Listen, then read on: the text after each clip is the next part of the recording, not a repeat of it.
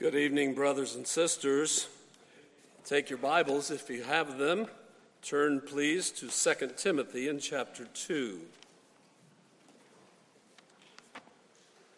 To hear the word of the living God.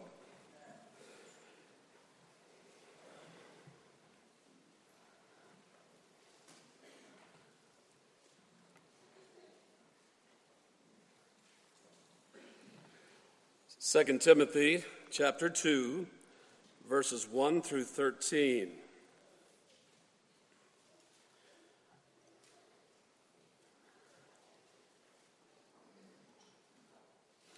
You then, my child, be strengthened by the grace that is in Christ Jesus. And what you've heard from me in the presence of many witnesses, entrust to faithful men who will be able to teach others also. Share in suffering as a good soldier of Christ Jesus. No soldier gets entangled in civilian pursuits, since his aim is to please the one who enlisted him. An athlete is not crowned unless he competes according to the rules. It is the hardworking farmer who ought to have the first share of the crops. Think over what I say, for the Lord will give you understanding in everything. And I think because he said that in verse 7, we should read that verse again. Think over what I say, for the Lord will give you understanding in everything. Remember Jesus Christ, risen from the dead the offspring of David, as preached in my gospel, for which I am suffering, bound with chains as a criminal. But the word of God is not bound. Therefore, I endure everything for the sake of the elect, that they also may obtain the salvation that is in Christ Jesus with eternal glory. The saying is trustworthy. For if we have died with him, we will also live with him.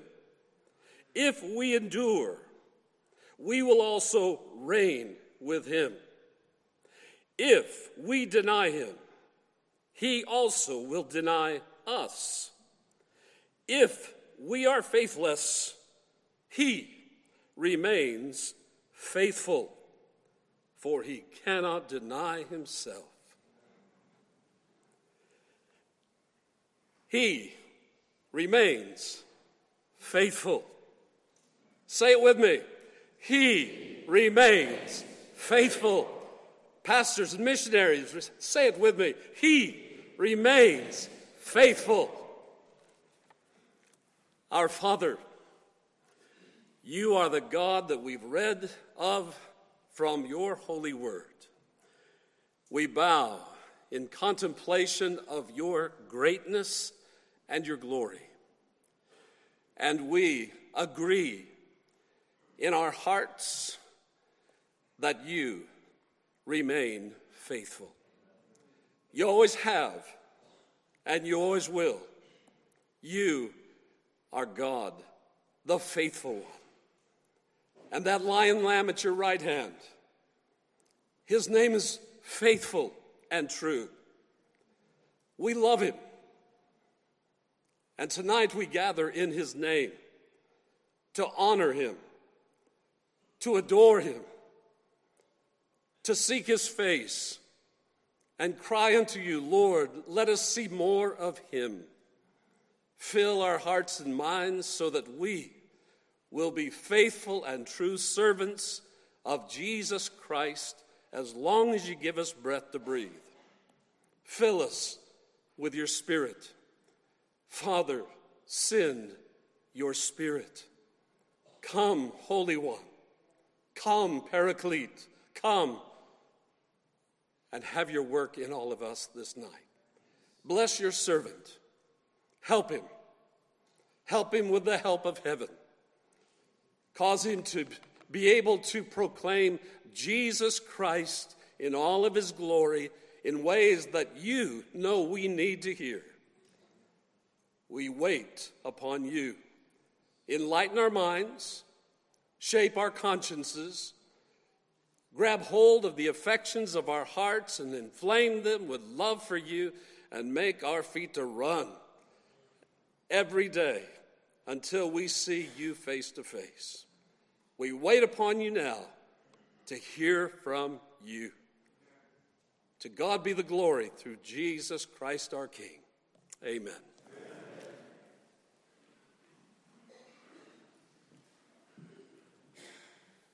Well, welcome to our 2023 Reformed Baptist Network General Assembly. If you remember last year, we had a 2022 General Assembly, and we had a keynote speaker that we planned to be here. His name was Paul Washer. But due to some unforeseen providences, he slipped out of our fingers. Wasn't his fault. He was a no show. And we didn't want to replay this year. And so as a result, we sought to mobilize some of our people in the Reformed Baptist Network. We do have a military branch. Did you know that? Reformed Baptist Network. We've got chaplains. We've got special ops forces. And so on Monday at Hurlburt Air Force Base in Fort Walton, Florida, we connected with Voddie Baucham. Could you hit, Derek, what we have here? All right. So we connected with him on Monday. Notice how we have Colonel Josh Stoley at the right of Voddie Baucham. And we weren't going to let him go. In fact, Josh, come here. Josh has shadowed Voddie since Monday. And though it was pretty nip and tuck, Josh, we're thankful that he arrived. Well done, brother. Mission accomplished. Well done.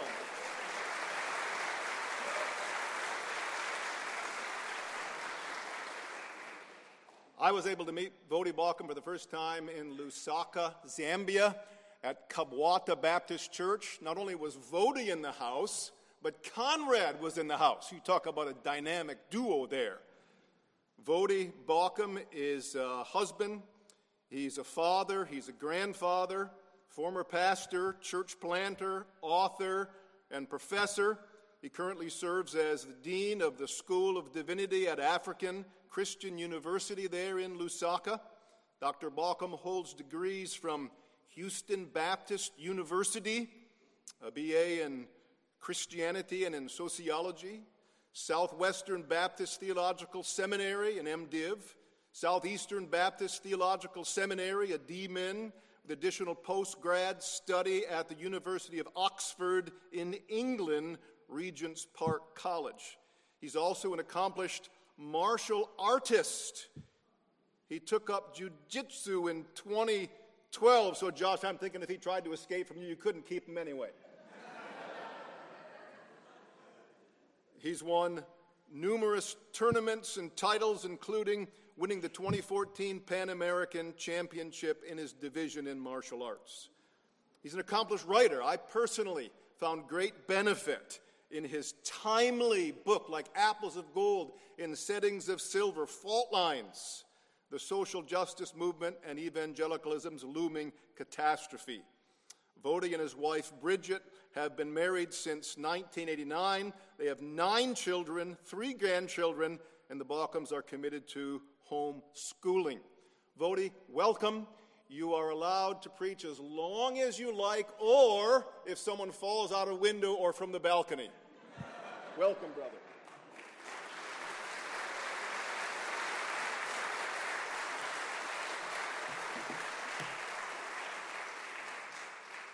Well, good evening.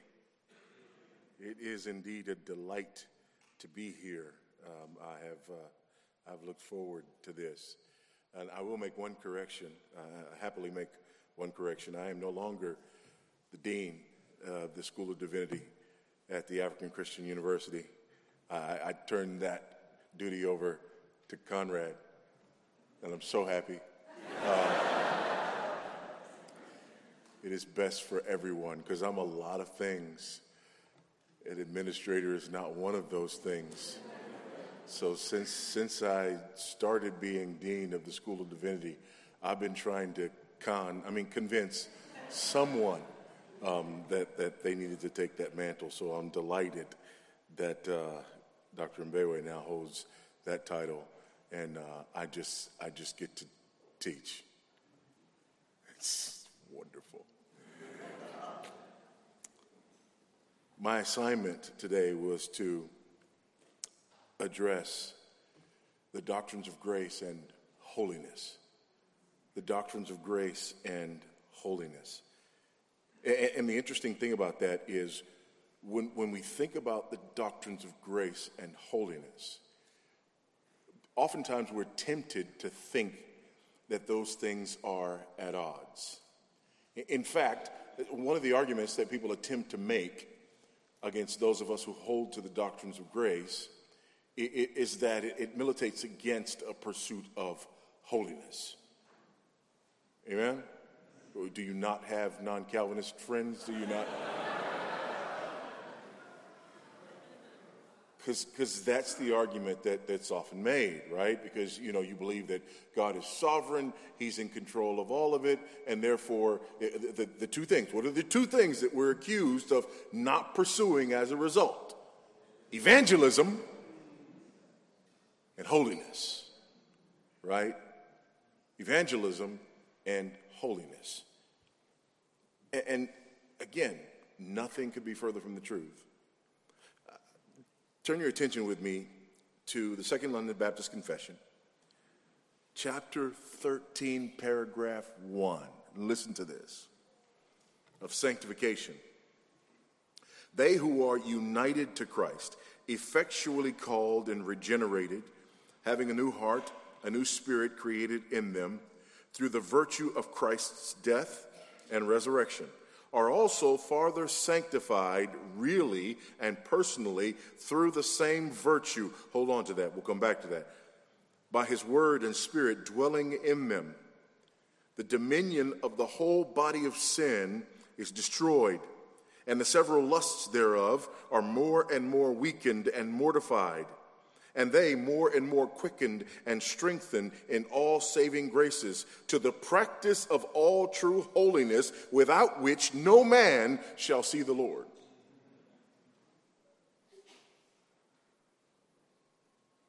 So, so it's, a, it's an outright lie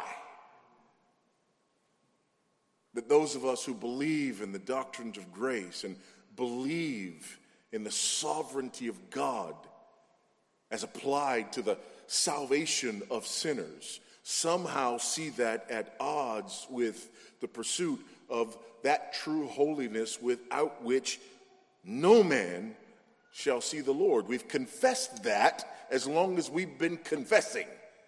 Amen? And yet, they, they, they accuse us of that. But I'm not as worried about that as I am about some of us because some of us have an idea that goes something like this. When it comes to justification, God is absolutely sovereign and he does that. Monergism, amen, all the way. God saves sinners. But when it comes to sanctification and holiness, well, well that's something different.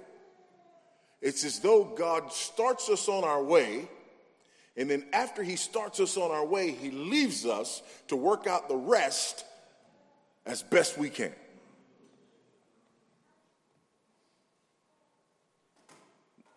Let me read that again.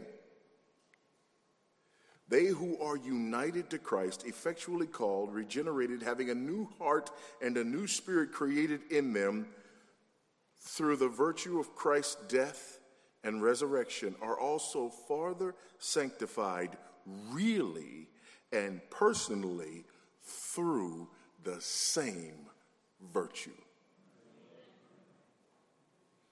The one who saves us is the one who sanctifies us. The one who saves us is the one who sets us apart for himself. He, he makes us holy, in other words. And yet, I say this and will simultaneously acknowledge the fact that we are called to pursue holiness. Be holy as I am holy. 2 Corinthians 7 1 Since we have those promises, beloved, let us cleanse ourselves from every defilement of body and spirit, bringing holiness to completion in the fear of God. There it is. Ephesians 4 22 to 24, same book that we're going to look at here in a moment. We're going to look at chapter 1. But Ephesians 4 put off your old self, which belongs to your former manner of life and is corrupt through deceitful desires, and be renewed in the spirit of your minds, and to put on the new self, created after the likeness of God in true righteousness and holiness. Hebrews 12, 14. Strive for peace with everyone and for the holiness without which no one will see the Lord. There's that verse from which we get that statement in chapter 13. 1 Thessalonians 4, 3 through 7. For this is the will of God, your sanctification, that you abstain from sexual immorality, that each one of you know how to control his own body in holiness and honor, not in the passions of lust like the Gentiles who do not know God, that no one transgress and wrong his brother in this manner, because the Lord is an avenger in all these things. As we told you before and solemnly warn you, for God has not called us to, or God called us for impurity, but in holiness. So, so what do we do with this? What do we do with the fact that God is the one who sets us apart? God is the one who makes us holy. That, that we believe in, in, in monergism, that God saves us and that God sanctifies us, and yet we're called to pursue this holiness. Well, the short and simple answer is we do the same thing with that that we do with repent and believe. Amen? God is sovereign in the salvation of sinners. God saves us from beginning to end, and yet we call men to repent and believe. God is the one who sets us apart and makes us holy. And yet, we are called to be holy as He is holy, to pursue holiness. Let me begin with an illustration to sort of set the stage for you before we look at our text today, which will be in Ephesians chapter 1. And the illustration comes from an experience that I had. My days are all messed up. I just flew in from Lusaka on Friday and, and then flew to Mississippi and then to Florida and then here. And I'm just, yeah. So last night, this morning, sometime, it was dark outside and I wasn't supposed to be up. But I, but I woke up. And it, and it was one of those moments I just, I was up, up. Dark outside, not supposed to be up, but I was up, up. And I did what I do maybe a thousand times a day. I took my thumb and I reached for this ring and it wasn't there. So now I wasn't just up, up, I was up, up, up. Looking for my ring, turning on lights, pulling back covers, look, look, looking, looking for my ring. Now, eventually, as you can see, I, I, I, found my ring. And, and this ring is important. This ring is important because this ring is a symbol of the fact that I have been set apart for one. Set apart for her and for her alone. Now, listen, I'm not married because I wear the ring. I wear the ring because I'm married.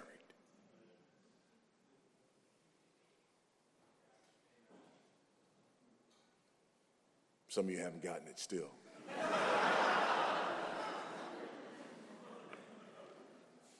Here's why we have a problem with the idea of God's sovereignty and the pursuit of holiness. Because somewhere we've gotten the idea that holiness is something that we do so that we can be set apart for God.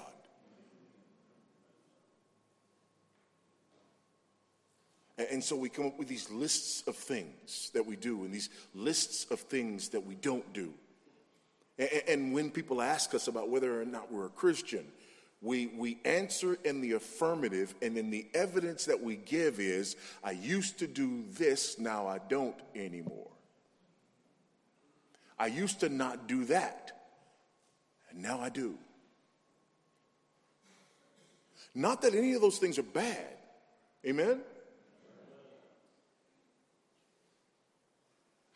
But we've, we got it backwards. God does not welcome us and receive us because we've done the holiness stuff. But we do the holiness stuff as a result of God having made us holy.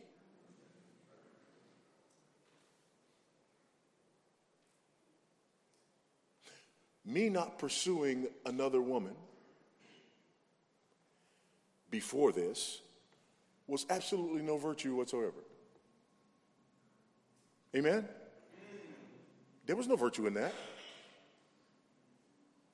Because actually, I had to pursue this one before I put this on. Amen? How many of you know unless you pursue them, yeah. Some of you single folks need, okay. All right, so, um, so there, there was no virtue in that, in that, in that not pursuing. But when this is on, and I've been set apart for one, now the not pursuing means something different. But it is related to the fact that I've been set apart. It grows out of the fact that I've been set apart. Same is true with our holiness. It is a gift from God. It begins and ends with God. And we pursue it because He's given it to us. He doesn't give it to us because we pursue it. Look at Ephesians chapter 1. And let's unpack this. It's one thing for me to say it. Another thing for us to see it in the text. Amen? Look at those first 14 verses. And much of my time is going to be spent with us looking at these verses again and again and again. Paul, an apostle of Christ Jesus by the will of God, to the saints who are in Ephesus and are faithful in Christ Jesus Grace to you, peace from God our Father and the Lord Jesus Christ. Now, now here's the, the meat of our text. Blessed be the God and Father of our Lord Jesus Christ, who has blessed us in Christ with every spiritual blessing in the heavenly places, even as he chose us in him before the foundation of the world, that we should be holy and blameless before him. There it is. In love, he predestined us for adoption to himself as sons through Christ Jesus, according to the purpose of his will. By the way, every time I read this, every time I read this, I, I just, I feel for people who have to run through the mental gymnastics of not seeing the sovereignty of God in salvation. Re- I just, what, what, what do you do? Verse 6 To the praise of his glorious grace, with which he has blessed us in the beloved. In him we have redemption through his blood, the forgiveness of our trespasses, according to the riches of his grace, which he lavished upon us in all wisdom and insight, making known to us the mystery of his will, according to his purpose, which he set forth in Christ, in Christ as a plan for the, uh, for the fullness uh, of time, to unite all things in him, things in heaven and things on earth. Sorry, there's a, a glare here.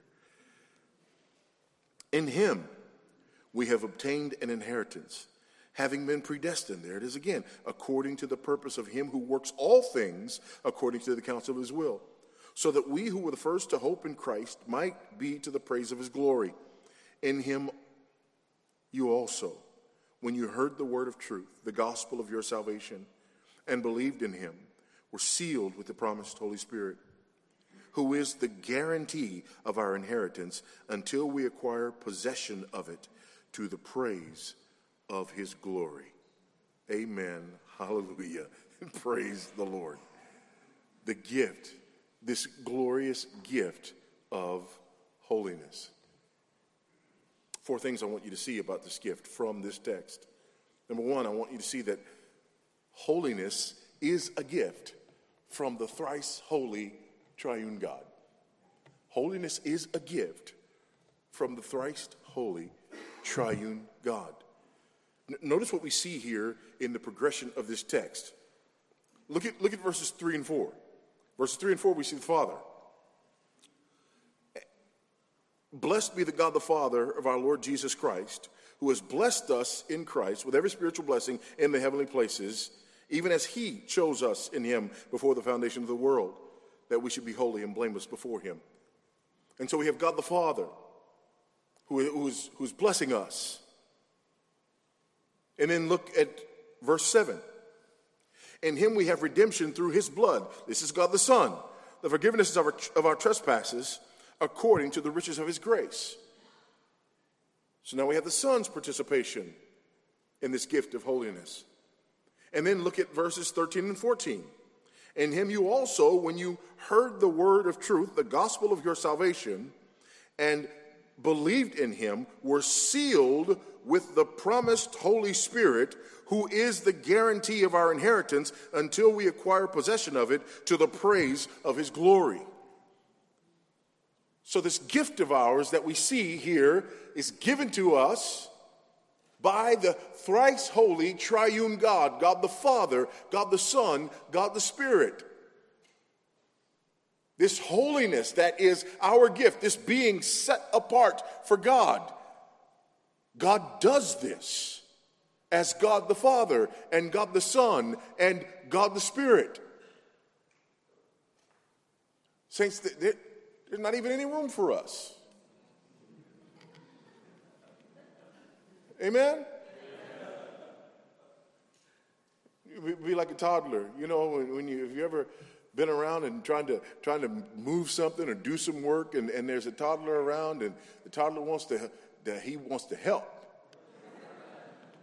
and so here you are picking up this heavy thing and the toddler comes along and they put their hand on the heavy thing so that they can they can and you let them you just you let them but it's handled. Your holiness is handled. The thrice holy, triune God, the eternal, sovereign, omnipotent God has gifted you with holiness, has set you apart for himself and by himself. You did not help God set you apart. God set you apart for Himself. The Father and the Son and the Spirit worked in conjunction within the Godhead in order to set apart a people for the, the praise of His glory. By the way, several times we read in this text that it was for the praise of His glory. Amen? if you helped God make you holy, you would share in the praise, and it wouldn't just be the praise of His glory, it would be, and we're in South Carolina, it would be the praise of y'all's glory. this is a gift from the thrice holy, triune God. Secondly, this gift is orchestrated by the Father. It's orchestrated by the Father. Look at the text again.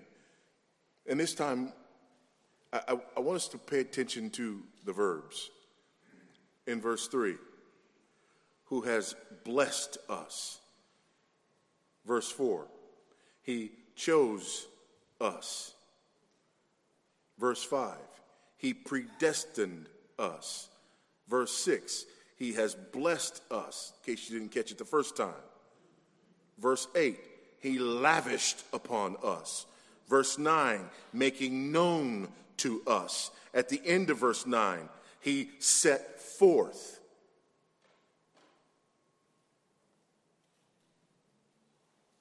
God orchestrated this. God did this work. God saved a people for his own glory. All of these verbs, these action words point to what it is that the Father has done. Even the work that the Son accomplishes, and even the work that the Spirit accomplishes, they accomplish this at the behest of the Father who orchestrates the work.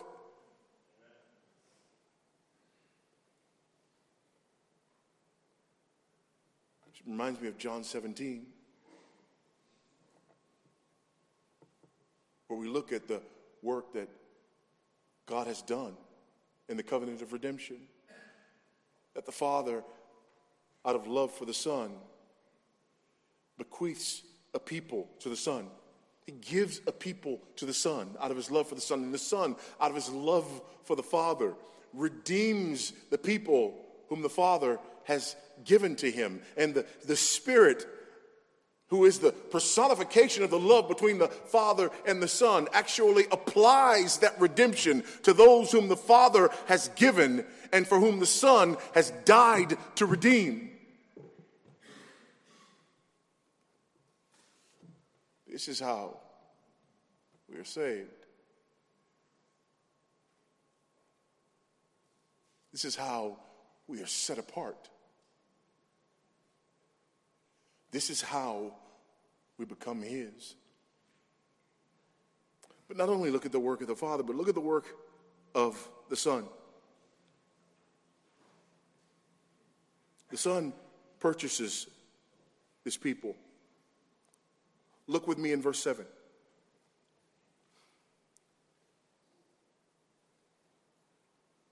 In him we have redemption through his blood the forgiveness of our trespasses according to the riches of his grace, which he lavished upon us in all wisdom and insight, making known to us the mystery of his will. But beyond that, that, that that's sort of the general statement of what he did. But look back at the text again. We looked before and we looked at those verses. Let's look at these prepositional phrases. Look at verse 4. He didn't just choose us, He chose us in Him. Look with me at verse 5. Predestined through Jesus Christ. Look at verse 6. He blessed us in the beloved. Verse 7 begins with in him, and then we have this redemption. What? Through his blood. Look down with me at the end of verse 9. He set forth in Christ. And in the middle of verse 9, to unite all things in Him. Look at verse 11. In Him. Look at verse 13. In Him. In Christ. So the Father does this work, but He does this work in Christ. This redemption of ours that is in Christ. And there are two things that we see here that we have as a result of this work of Christ. And both of them are significant. One of them is the obvious one this redemption that we have in Christ. All have sinned and fall short of the glory of God. And the miracle of holiness is that we are an unholy people. Amen? The reason that we need this supernatural work to make us holy is because we are unholy people. How are unholy people going to make themselves holy? That's like nothing exploding and creating everything. Amen, somebody.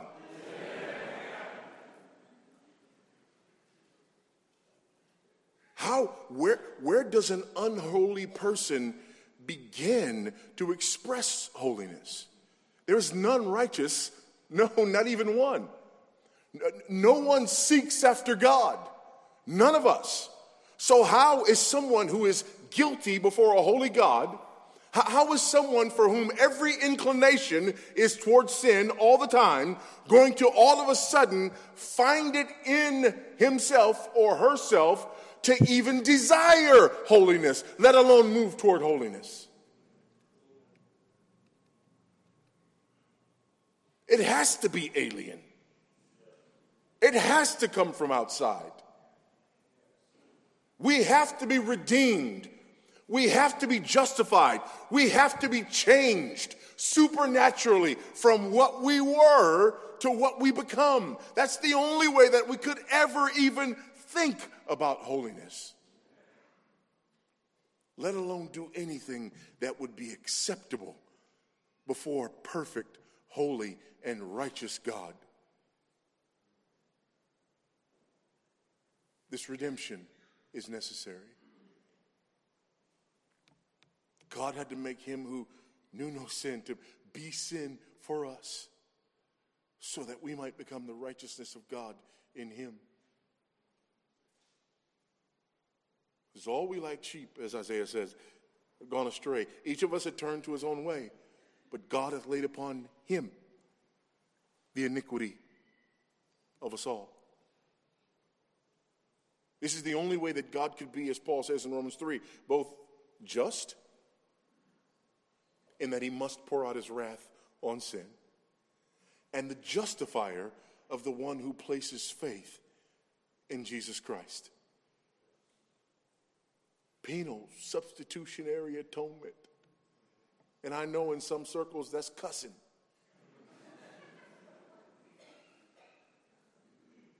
but there is no other way.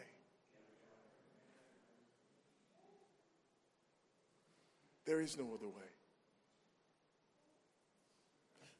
But it's not only that. He also refers here to what I like to call the, the, the lost step in the Ordo Salutis. Most people, when they talk about the Ordo Salutis, they, they talk about justification and sanctification and glorification. Amen? And that, that's, it. that's yes, uh, justification and, and, and, and sanctification and, and glorification. Oh my.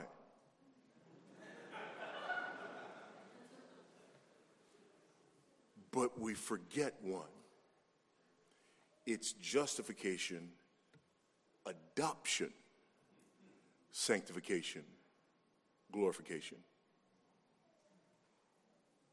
And, and I'm, I'm not just saying that, I'll, I'll show you in a minute, but look back with me at verse 5.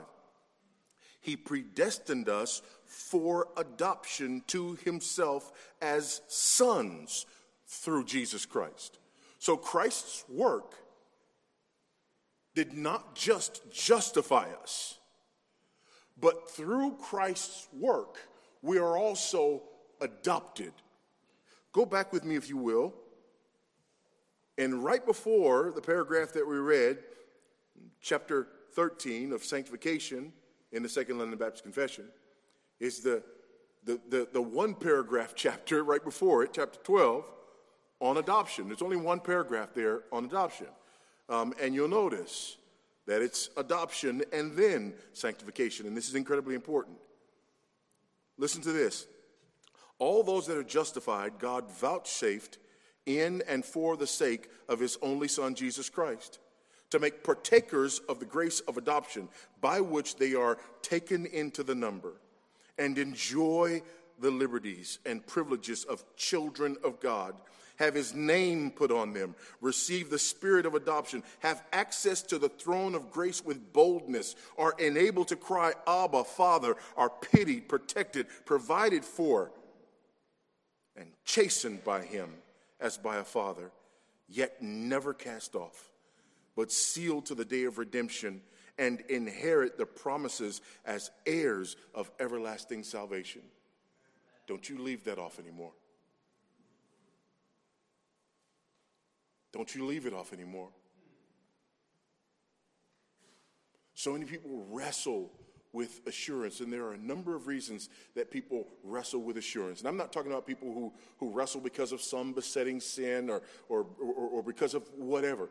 There are a number of people who wrestle with assurance because all they have is justification and sanctification and glorification, and God is this judge who has made declarations and decrees. But adoption says, He's my daddy.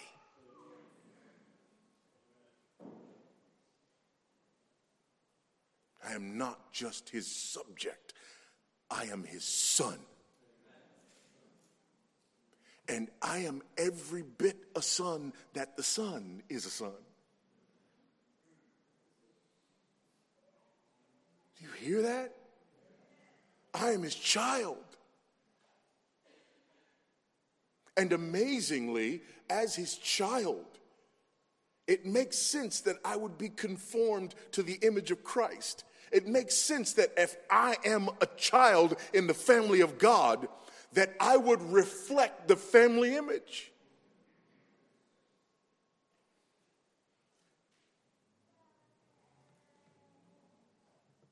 I say this as an adoptive father.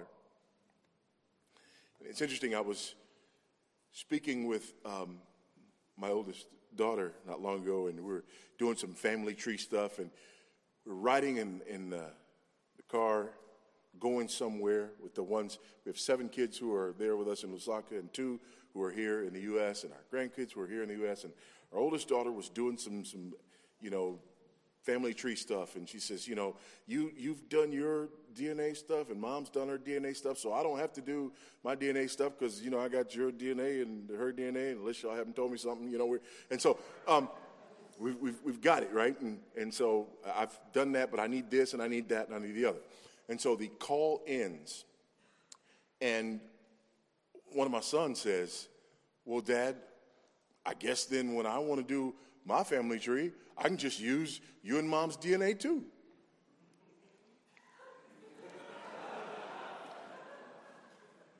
And it was one of those moments, and there have been many, where we have to be reminded that some of our children came into our home through adoption.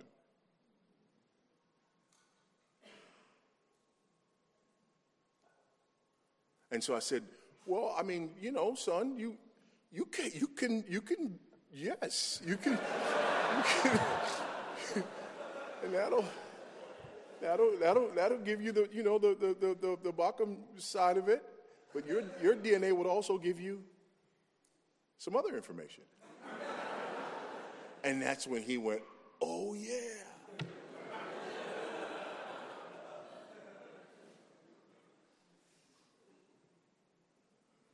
we are frequently asked questions like what it's like to love, and I'll use the words that people use, our, our real children compared to our adopted children. To which I always respond, they're all real. they're all real. Well, you know, you know what I mean. Your, your, your natural children versus your uh, adopted children. To which I respond, well, depending on how you define it, natural, none of them you know, but uh, well, you know, your your own children versus your. To which I respond, I double dog dare you to point to any one of them and say they're not my own. But here's where you're getting at, and here's where the hangup is. We believe that loving a child is tied up in biology because we're closet Darwinians.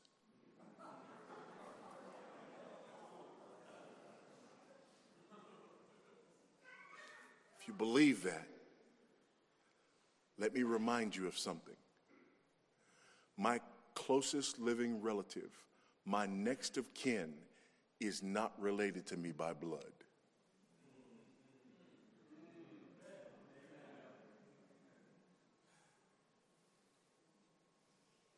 And I love no one on this earth more. Why is this important? Because God has adopted us and set us apart as his own children. And he loves us as sons and daughters.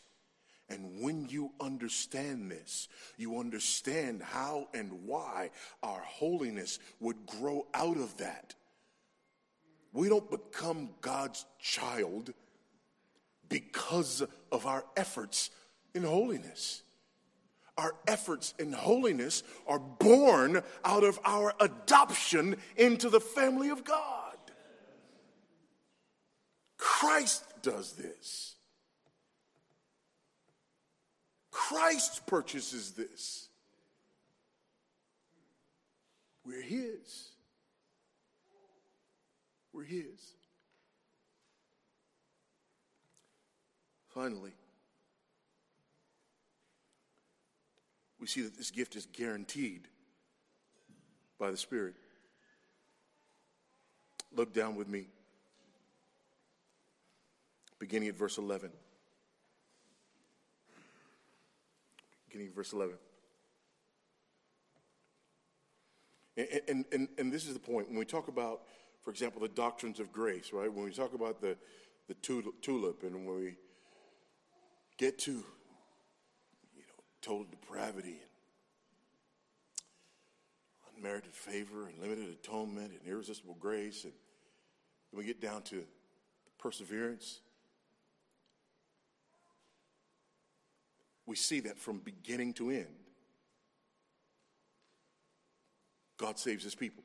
Amen? And, and, those who want to, you know, monkey around with the sanctification part, they sort of they they insert something in there but between the I and the P. And that thing that they insert between the I and the P actually puts the P in doubt. Amen?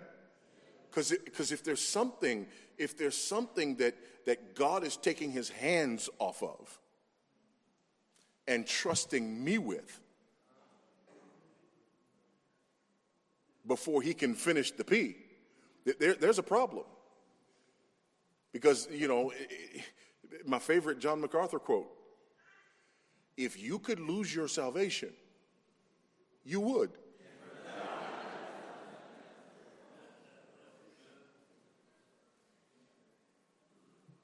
but look here, verse 11. In him we have obtained an inheritance having been predestined according to the purpose of him who works all things according to the counsel of his will. That leaves no room. He works all things according to the counsel of his will. You are not part of that counsel. You don't get a seat at that table. Amen? So that we who were the first to hope in Christ might be to the praise of his glory. There it is again. In him you also, when you heard the word of truth, the gospel of your salvation, and believed in him, were sealed with the promised Holy Spirit, who is the guarantee of our inheritance until we acquire possession of it to the praise of his glory. The Holy Spirit is the guarantee. It's, it's, the, it's the promissory note, it's the earnest money. Remember the first time we bought a house? One of the scariest things ever in the world. And, and we're getting ready to buy the house, and they told us that we had to write an earnest money contract. What in the world? Yes, you write this contract, and they know you're serious because you write this contract and you give them this check. And if you back out, you lose the check. Say, like, wait, wait, what? Say, yes, you better be serious before you buy this. Because when you buy it, you attach this check, and if you don't finish the purchase that you promised to make, they keep your earnest money. They keep your guarantee. That, that's what this reference is to here. God has put earnest money down on you. And if he fails to follow through and save you, save you, he'd have to lose his earnest money. His earnest money is the third person of the Trinity, which means that the only way that someone who's actually saved can stop being saved is if God stops being God.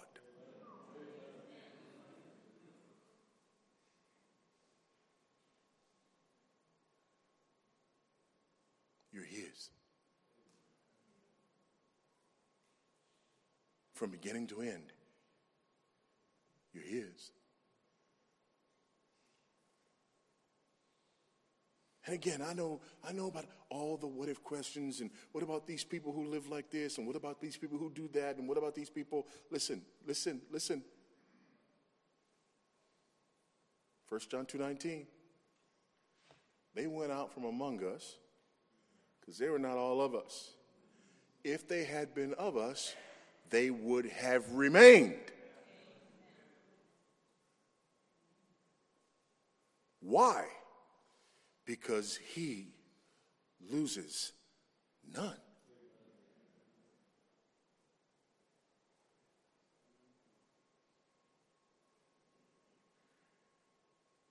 Your holiness is tied up in this.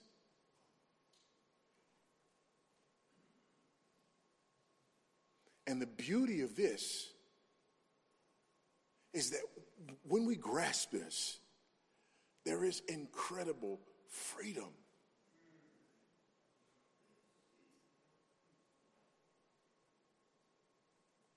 If I had to go every day and earn this,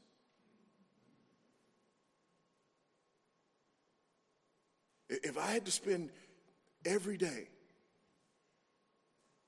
guarding guarding my eyes, guarding my thoughts, guarding all the, just everything, so, so that I could earn this, so that I could hope to come home at the end of the day and she's still there. No.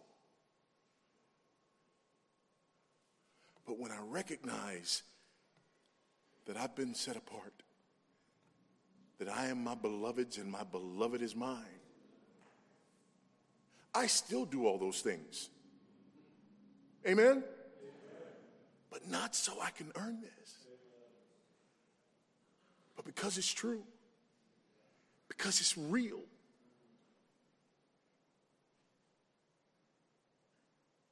Because I am what it says I am, I'm set apart. That's the way we view holiness. And it frees us to pursue holiness. Genuinely pursue holiness. The other way around, we're not pursuing holiness, we're actually pursuing self righteousness, which is not holy.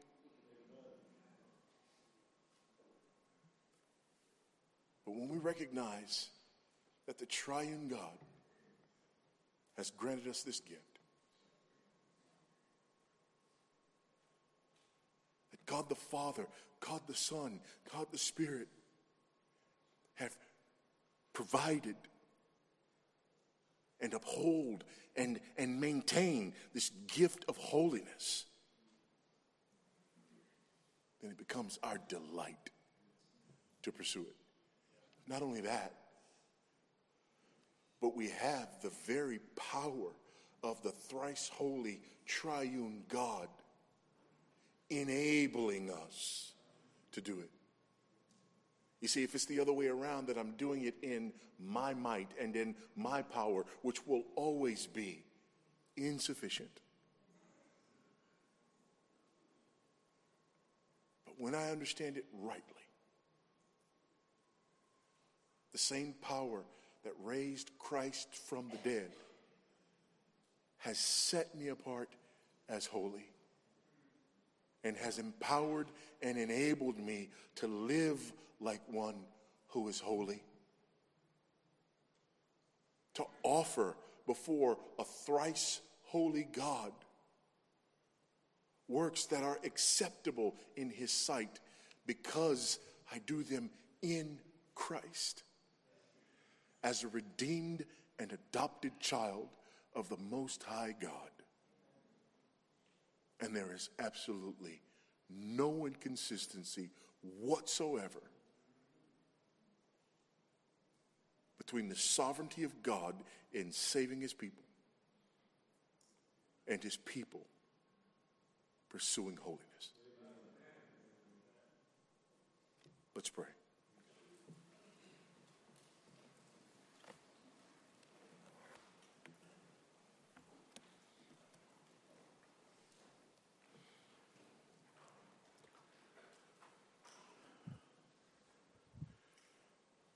Gracious God, our Heavenly Father, thank you for reminding us today of the significance and of the reality of those words that you are indeed our Heavenly Father. You are the God and Father of our Lord Jesus Christ, and you have adopted us as sons and daughters. You have set us apart. You've made us holy things. You've made us a holy people, set apart for you.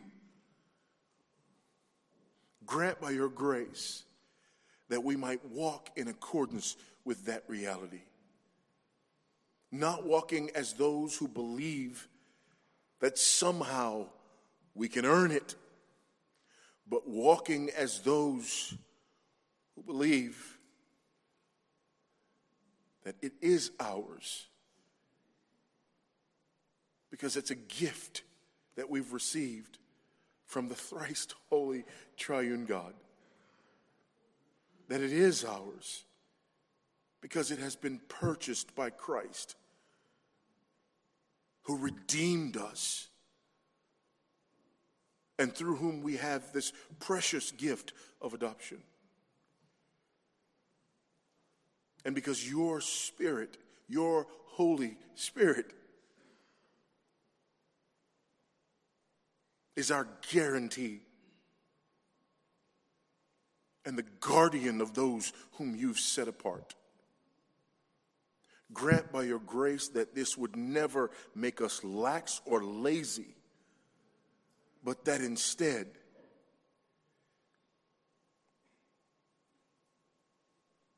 it would renew our desire to pursue that holiness without which no man will see the Lord. May we walk in a manner worthy of our calling. And as we do, grant us grace that we might be so careful to give your name all the praise. For it is all of grace. It is all of Christ. And we ask these things, believe these things, because we do ask them in the name of our Lord, Savior, Master, Redeemer, and soon coming King, Jesus, who is the Christ. In His name. All God's people said, Amen. Amen.